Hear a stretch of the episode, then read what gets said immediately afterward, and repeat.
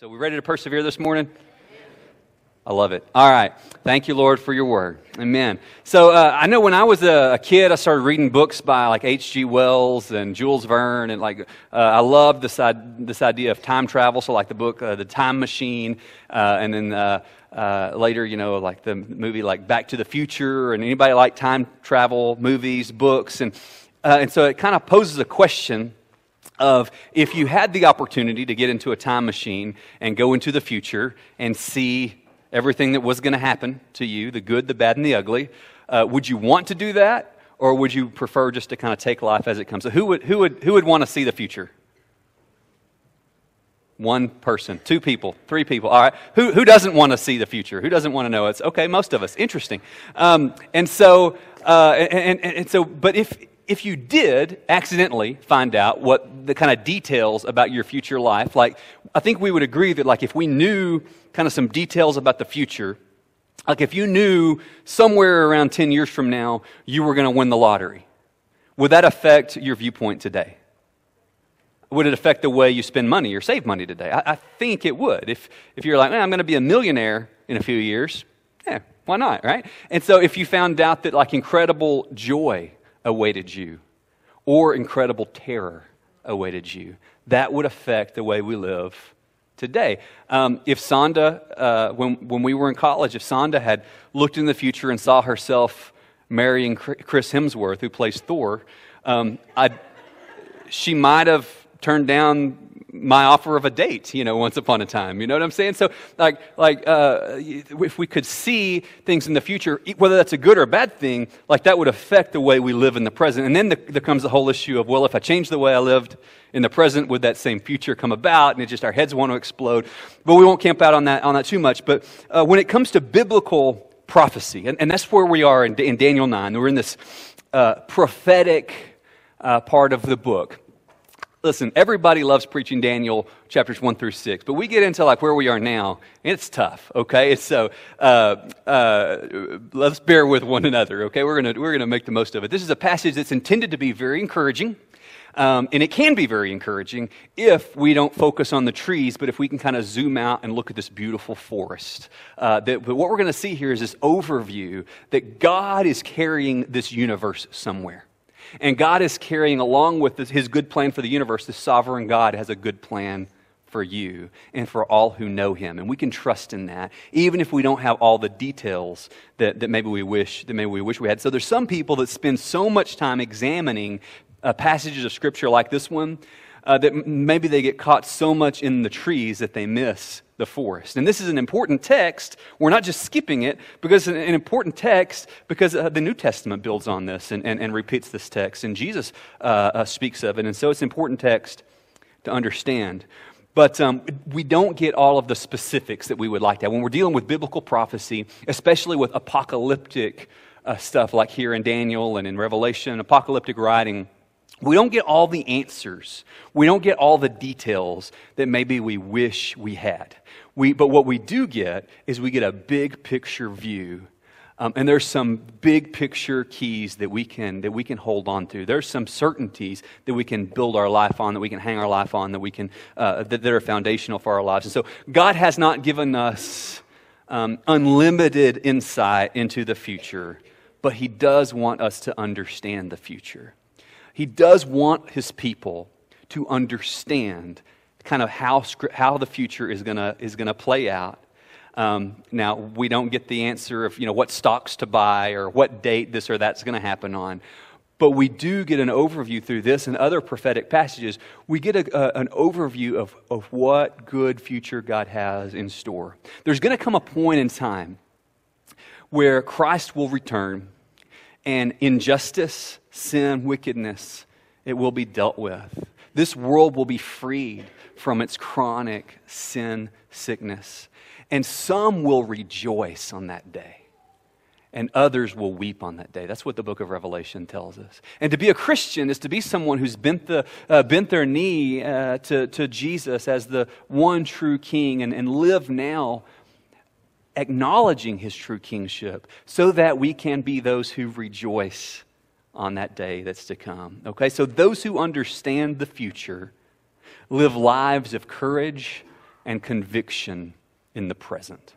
Those who understand the future live lives of courage and conviction in the present. That doesn't mean uh, that we have all the answers about the future, but if we understand the basic future that God has for his people, that's going to empower us to live with courage and conviction in the present. And we see that in the life of Daniel and his friends. We've seen earlier in this book, the, the kind of the easier parts of the book to comprehend, we've seen Daniel, uh, no matter what kind of persecution or seduction was thrown his way, he acknowledged, you know, I'm living in Babylon, I'm living under a beastly empire, but my, my loyalty uh, is to a, a greater kingdom um, than, than the one I'm living in. And, and, and because he knew that, that his God would, was taking his world and his life and his universe somewhere good, somewhere glorious, he was able to live day to day with courage and conviction. And you and I, whether it's at school, at work, on, on the street where we live, um, we can live today with courage we can live today with conviction if we have a basic understanding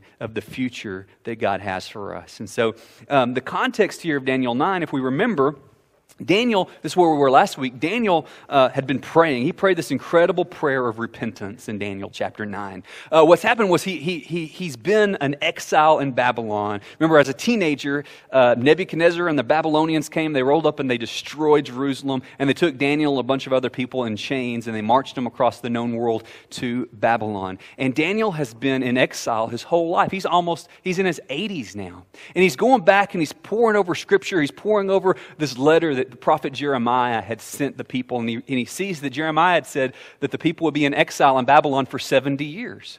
Well, Daniel's doing the math. He says, man, that 70 years is almost up. It, it's, um, and it's a, a, period that kind of represents a period of a person's life. He says, man, it, it's almost up. And I'm looking around at my people, and we're still just as much a mess as we've always been. We're still a mess. We're still messing up. We're still stiff necked when it comes to God. We're still idolatrous. We're still living for ourselves. Man, what hope do we have? And he just goes and he falls down before God and he says, God, forgive us of our sin. Forgive me of my sin. He confesses the sin of himself and his people. And he says, God, you're righteous. So for the sake of your name's sake, not because of great things we've done, kind of like what we just heard from Eli, not because of great things we've done, but because of your great name. Will you save us? Will you rescue us? Will you deliver us? But there's this dilemma. And the dilemma is if God's good and righteous and true and just, how can he vindicate unrighteous people and still be righteous? And so there's this problem of how can, how can that problem be solved? And, in, in, in, when, when Gabriel, the angel, comes to Daniel now, he's going to give him part of that answer, all right? And so, so Daniel's been praying. Chapter 9, verse 20, that's kind of an overview or summary statement. While I was speaking and praying, confessing my sin and the sin of my people Israel, while I was presenting my plea before the Lord my God for the holy hill of my God, while I was speaking in prayer, the man Gabriel, whom I had seen in the vision at the first, came to me in swift of flight at the time of the evening sacrifice. And so, um, Gabriel the angel, not to be understood as a little fat cherub with baby wings and a diaper, but this warrior warrior angel, this messenger of God comes. And this is, by the way, the same Gabriel who would announce the birth of Christ in, in, in, in a few hundred years. Um, it's kind of the other half of what he's about to say here, all right? Gabriel comes to Daniel and he says this. He says, verse 22, he made me understand, speaking with me and saying, Oh, Daniel, I have now come out to give you insight and understanding. At the beginning of your pleas for mercy, a word went out, and I have come to tell it to you, for you are greatly loved. Therefore, consider the word and understand the vision. If you'll notice in this couple of verses, the words insight and understand are used multiple times. God's desire in giving us His Word is not to conceal the truth from us. God's desire is to reveal the truth to us. God's desire is to give you and I understanding. Um, his desire is to help us understand, first of all, who Christ is, uh, what his plan is, um, and, and, and, and he wants us to understand how loved we are by God. That's exactly what the angel Gabriel tells Daniel. He says, I want you to know and understand God's plan. And he says, I'm giving you this answer because you are greatly loved. Hundreds of years later, the Apostle Paul would write the letter to the Ephesians, and in chapter 3, verses 14 through 21, he would pray this prayer that, that the Ephesians and that you and I would have insight and understanding to understand and comprehend the depth of God's love for us. And it's interesting that Gabriel tells, uh, tells Daniel, I want you to comprehend what's going to happen. I also want you to comprehend and understand that you're loved by God. Because sometimes we have people that try to understand the plan of God and they lose sight of the heart of God. And we can't fathom or comprehend the plan of God if we don't understand the heart of God. So God loves Daniel so much that he sends a word to him. But God loves the world so much, we're going to find out in, in John, God loves the world so much that he sends the word. He sends his son to give his life for us so we would not perish but have life forever. God's plan is to redeem and to restore this world. And so, uh, man, I love it when we get really uh, caught up and we study prophecy and we study about the end times. That's exciting. I'll have a cup of coffee and we'll talk and debate. But let's not get so caught up in trying to decipher God's plan that we leave God's heart behind. We can't understand God's heart if we don't understand God's plan. We can't understand God's plan if we don't understand God's heart. And Gabriel brings both of those together for Daniel. So, that word understanding is used a lot here. This is intended to be a vision that's encouraging to us, that brings insight to us, that brings understanding to us. But if we're honest, it's confused a lot of people for a long time. And so we may have different views on this passage. You may have no views on this passage. You may have never come across this before, or you may have really firm views on this. And whatever those views are, mine probably are not going to be the same, okay? Um, and so I'm going to say, uh, I'm going to quote Alistair Begg, who is a great Irish preacher. And he says, when he goes into preaching this passage, he, he said, In what follows, I reserve the right to change my mind later this evening, and as often as necessary for the rest of my life until I finally settle the matter. What I'm about to now unfold for you will annoy some, disappoint others, confuse many, and perhaps encourage a few. So I don't know if you watched the faces walking out of the first service. You probably saw some confused and, and, and annoyed or conf- people, and maybe a few encouraged people. So, so let's hang in there and hopefully get the encouragement that's intended for us here.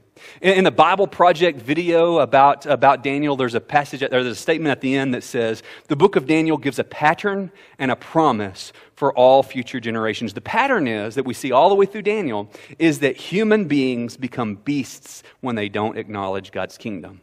And the promise is that God has overcome the beast and will rescue his world. And we need to hold that pattern Humans and human kingdoms become beasts when they don't acknowledge God's kingdom. And we need to hold that promise. God um, has overcome the beast through the death and resurrection of Jesus, and he will rescue his world. We need to hold those together as we read this. So, beginning of verse 24 70 weeks are decreed.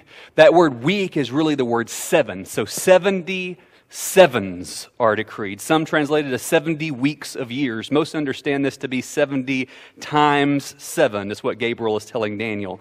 70 sevens are decreed about your people and your holy city to finish the transgression, to put an end to sin, to atone for iniquity, to bring in everlasting righteousness, to seal both vision and prophet, and to anoint a most holy place or person or people.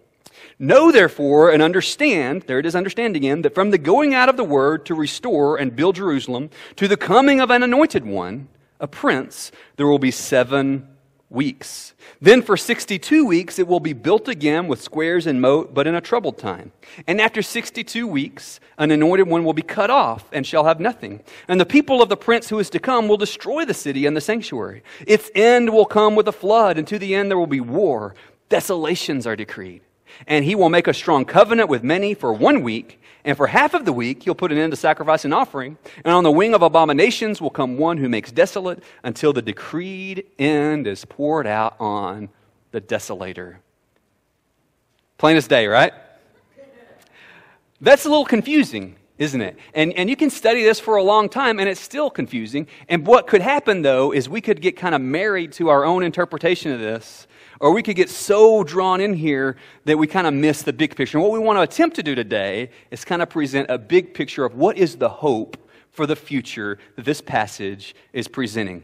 All right, and so Daniel 9, verse 24 speaks of 70 times 7. And so people have multiplied 70 times 7, 490, and all kinds of mathematical schemes have been devised to make 539 BC plus 490 land on the end of the world or on the coming of Christ. And the reality is, there's some pretty creative ways people have gone about this, depending on where you start the timer and where you end the timer.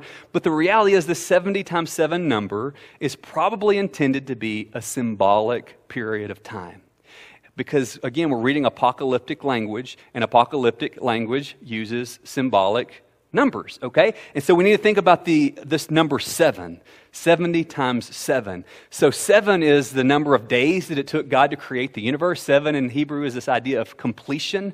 And so, 70 times seven uh, would be kind of the idea of a sovereign God is going to bring an end to this world.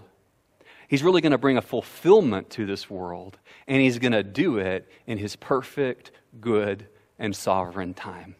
And that probably isn't telling you anything you didn't know before you got here, but that's something that we can find rest in. That regardless of what Babylon we live in, whether Babylon is working through oppression or whether Babylon is working through seduction, we can have courage and conviction today because there's a sovereign God governing the course of history, and He is carrying this world, He's carrying His people towards a good end. The other thing about 70 times 7 is we really can't understand it if we don't understand the idea in the Old Testament of the year of Jubilee. We're familiar with the idea of the year of Jubilee? So Leviticus chapter 25 says that there would be every seven years, the people of Israel living in the land, every seven years, they would take a Sabbath year. They would take a year long sabbatical. And they wouldn't be working hard like they've worked all the other years. Uh, there would be a year of rest. You're thinking, how do I make that work? And and, uh, and, it was, and, then, and that was a, a, big deal every seven years. But every um, seven weeks of years, see, there's that phrase again seven, seven, seven weeks of years.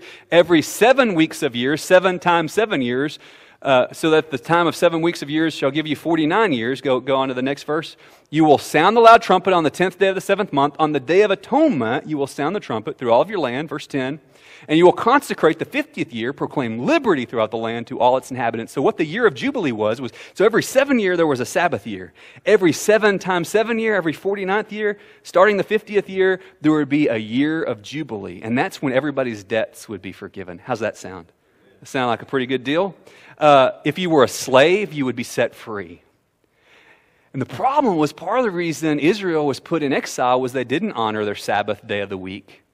They didn't honor the Sabbath year, and they didn't honor the, the, the, the, year of Jubilee because you know what?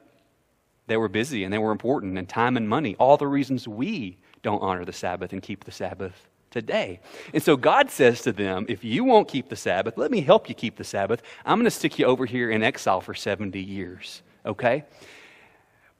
But 70 times 7, if you're thinking as a Hebrew, if you're thinking as Daniel, that's like, that's 490 years. That's a tenfold jubilee.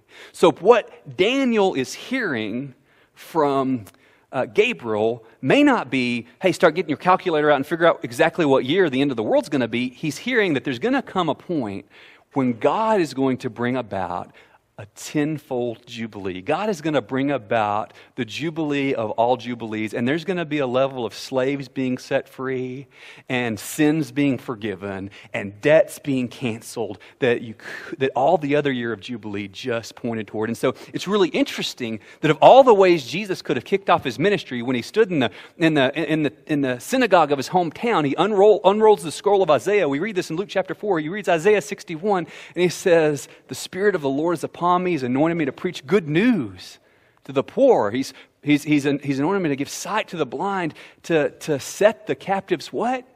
Free.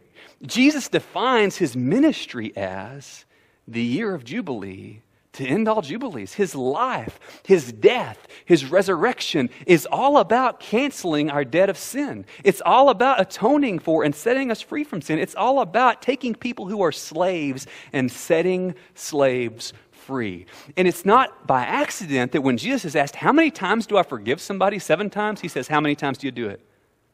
70 times 7. Exactly here. This is, that's Daniel 9. Why would he say that? Because Jesus has ushered in the world that Daniel longed to see. So, first thing Daniel's hearing from Gabriel is there's going to be a jubilee to end all jubilees, and, and we don't understand what that, he, he couldn't understand what that would look like. But then Jesus opens the scroll all those years later and he says, I'm it. I'm who Daniel was talking about. Pretty amazing. So, so when will we get there to where, man, the sin's totally gone and, the, and, and bad stuff's not happening anymore? It's kind of like, you know, my, uh, my kids and, and, and wife and I, we're, we're going to, our family's going on a trip to California next month. We're going to get some extended time off. We're going to drive to California. And before we leave Nolan County, what are my kids going to be saying? Are we there? How much longer? And that's the same thing we're asking God. We're like, man, it's been 2,000 years. Aren't we there yet? And, and the reality is, Daniel's told the time's coming, a sovereign God is driving, he's carrying history towards a good end. And in the meantime, we're called to live with courage and conviction and clarity because we trust that he's going to do what he said he's going to do. All right? And so we don't understand this if we don't understand this concept of Jubilee. And then there's six things that, that, that Gabriel tells Daniel are going to happen kind of at the, at the fulfillment or at the climax of this 70 weeks of, of seven. Um, he says, um, verse 24, Daniel 9 24, to finish transgression, to put an end to sin, and to atone for iniquity. So somehow, God is going to bring an end to transgression, put an end to sin, and make atonement for iniquity. On a positive way to say that, he's going to bring in everlasting righteousness, seal the vision and the prophet, and to anoint a most holy place. To, to seal the vision and the prophet is the idea of putting that ring of authenticity on it, putting that seal of authenticity on it, saying everything here is true. And God ultimately authenticates all prophetic word through the life, death, and resurrection of Jesus. The death and resurrection of Jesus is how God says everything that the prophet said was true.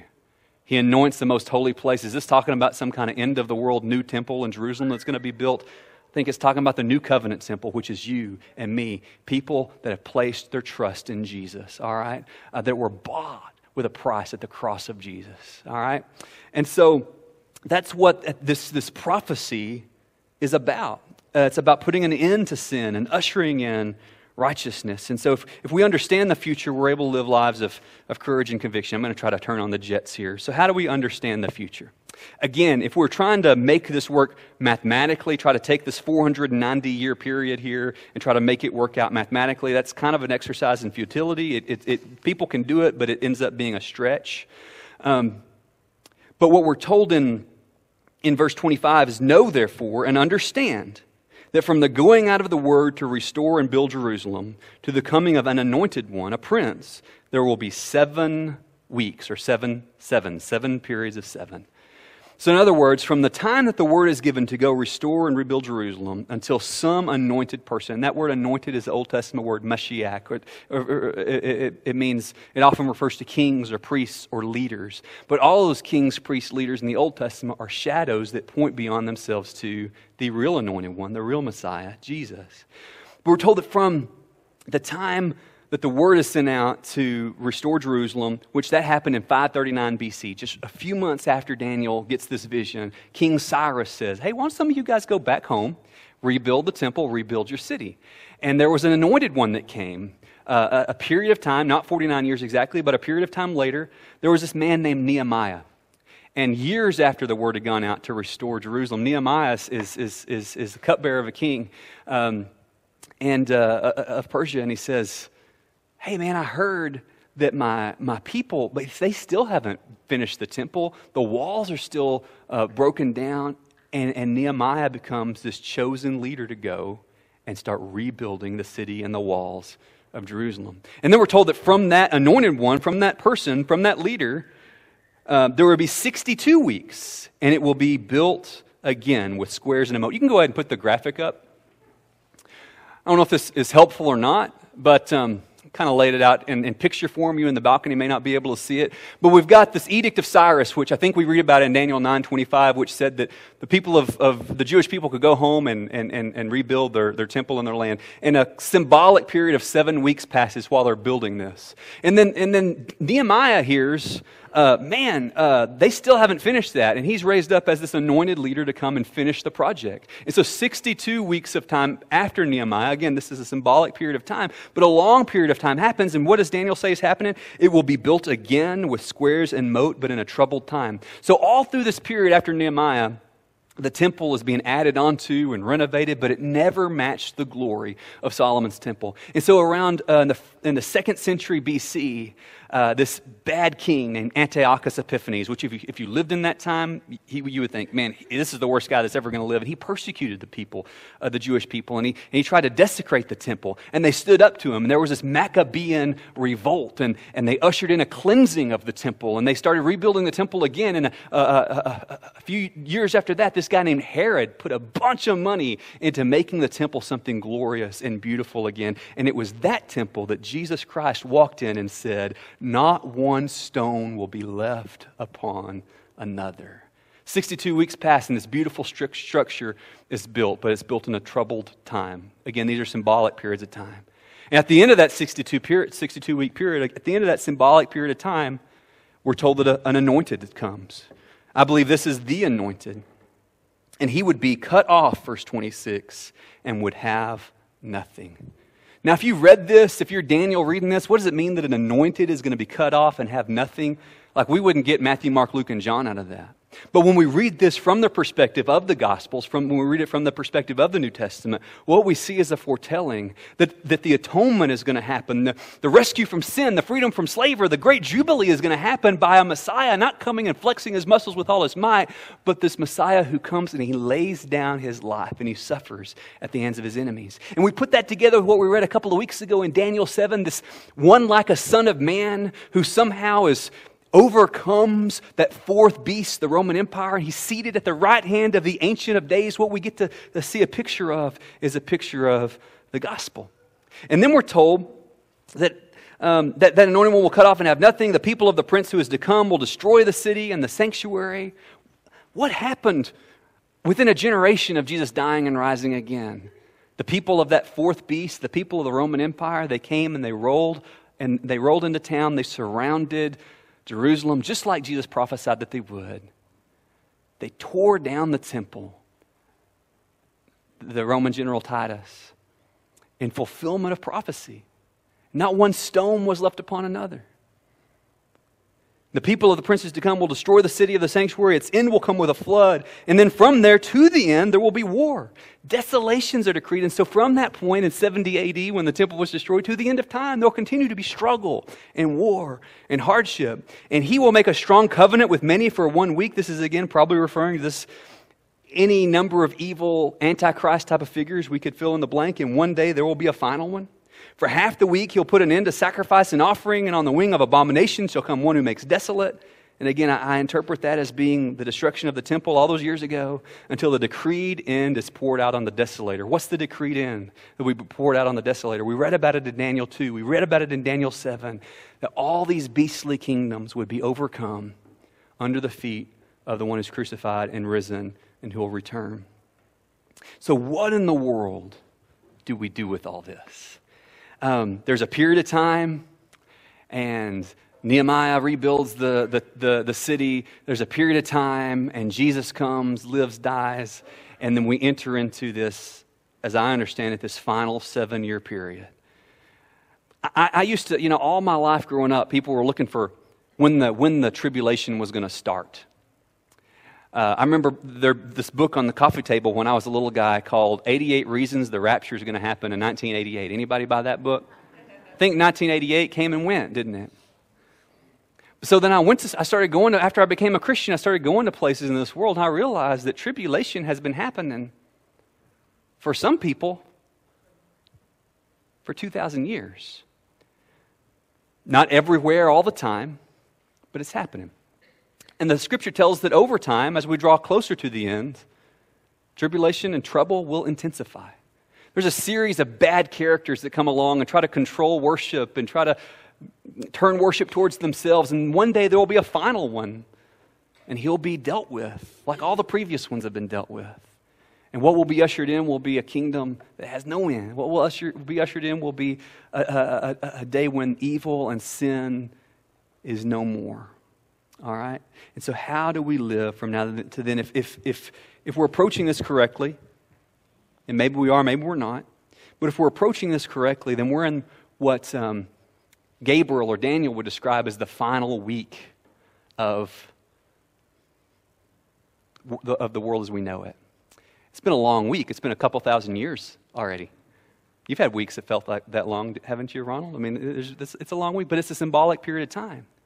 And seven is not accidental. It took God seven years to create this world, and there's a picture here of, of new creation taking another week.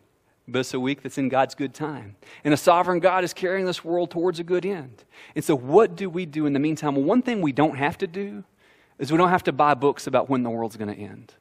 We don't have to try to de- guess the date. We don't have to get caught up in, in, in, in giving uh, liars and charlatans money because they tell us that they've got the secret for when the world's going to end. Um, anybody tells you they've got this nailed down, man, I don't have it nailed down, obviously. But anybody tells you they got it nailed down, you need to run the other direction. There's some things we can nail down, though. Man, Christ has come just like he was promised. Christ is returning just like it was promised. And when he is, there's going to be some people that are going to celebrate, and there's going to be some people that are going to weep. And you and I get to choose which one of those camps we're in. And we get to choose today if we haven't chosen already. And so we don't have to get carried away by all these schemes and tricks and people that, that claim they know the details everything that's needed to happen. We don't have to watch the news and wonder, oh, what's going to happen next that's going to tell us when the world's going to end. Everything that's needed to happen for Christ to return has happened. We're in the home stretch. Acts 2, Peter says this is the last days. So we don't need to be watching and trying to figure out a puzzle. We can, we can watch Christ. We can keep our eyes on Him. All right? And so, how do we live today? Those who understand the future can live with courage, clarity, and conviction. We can have clarity on what the main thing is. We can have conviction and that we have confidence that God is carrying this world to its fulfillment, to its goal, and we can be part of that. We can have courage. Beasts, beastly kingdoms, beastly bosses, they come and go but Christ remains. Our Babylon that we live in, the Babylon you live in, isn't maybe threatening you with persecution, but our Babylon is very seductive. It operates through seduction. And if you know that God is taking this world to a, a very good end, uh, you can have courage to resist that seduction. You can have clarity on what's real, and you can have conviction. I want to read to you in closing 2 Timothy chapter 4. Second Timothy, in 2 Timothy chapter 3, Paul had said that in the last days lawlessness would increase, godlessness would increase. People would just be doing anything they wanted to do and not caring about it, having no shame about it. And he said that people wouldn't listen to sound teaching anymore, but they would just go around until they found somebody to tell them what they wanted to hear. Does that sound like? Okay. And so Paul in chapter 4 tells Timothy, this 2,000 years ago, he's telling Timothy how to respond to that. So here's how you and I respond as we live in a time when people want their ears tickled. And you and me want our ears, tickled some too, don't we? As we live in a time of rebellion against God, in a time when we know the shot clock is winded down, the end is going to come, evil will be judged, here's what we do. Paul tells Timothy and he tells us, I charge you in the presence of God and of Christ Jesus, who is to judge the living and the dead, by his appearing kingdom, preach the word. That's what you do. You preach the word. But I'm not a preacher. Yes, you are. If you know Jesus, you are. Proclaim the good news. Be ready in season, out of season, reprove, rebuke, exhort with complete patience and teaching. For the time is coming when people will not endure sound teaching, but having itching ears, they will accumulate for themselves teachers to suit their own passions. They will turn away from listening to the truth. They will wander off into myths. As for you, be sober minded, endure suffering, do the work of an evangelist, fulfill your ministry. Those who understand that God has taken this world to a, a future that's good can do verse 5. You can be sober minded, clear headed. You can endure suffering by the power of, of God's Spirit, by the grace of God. You can endure suffering. You can do the work of an evangelist. You can be so infected by the good news of Jesus that you just can't stop sharing it with those you come in contact with. Fulfill your ministry, whatever that is. What do you do in light of the fact that God is carrying this world to its appointed end, that one day He's going to make everything new, you can fulfill your ministry. You can do what God put you on earth to do. That's to go into all the world and preach the gospel, make disciples of the nations, fulfill your ministry. The band's coming up. I want to ask you when the, when the king returns, are you going to weep or are you going to rejoice?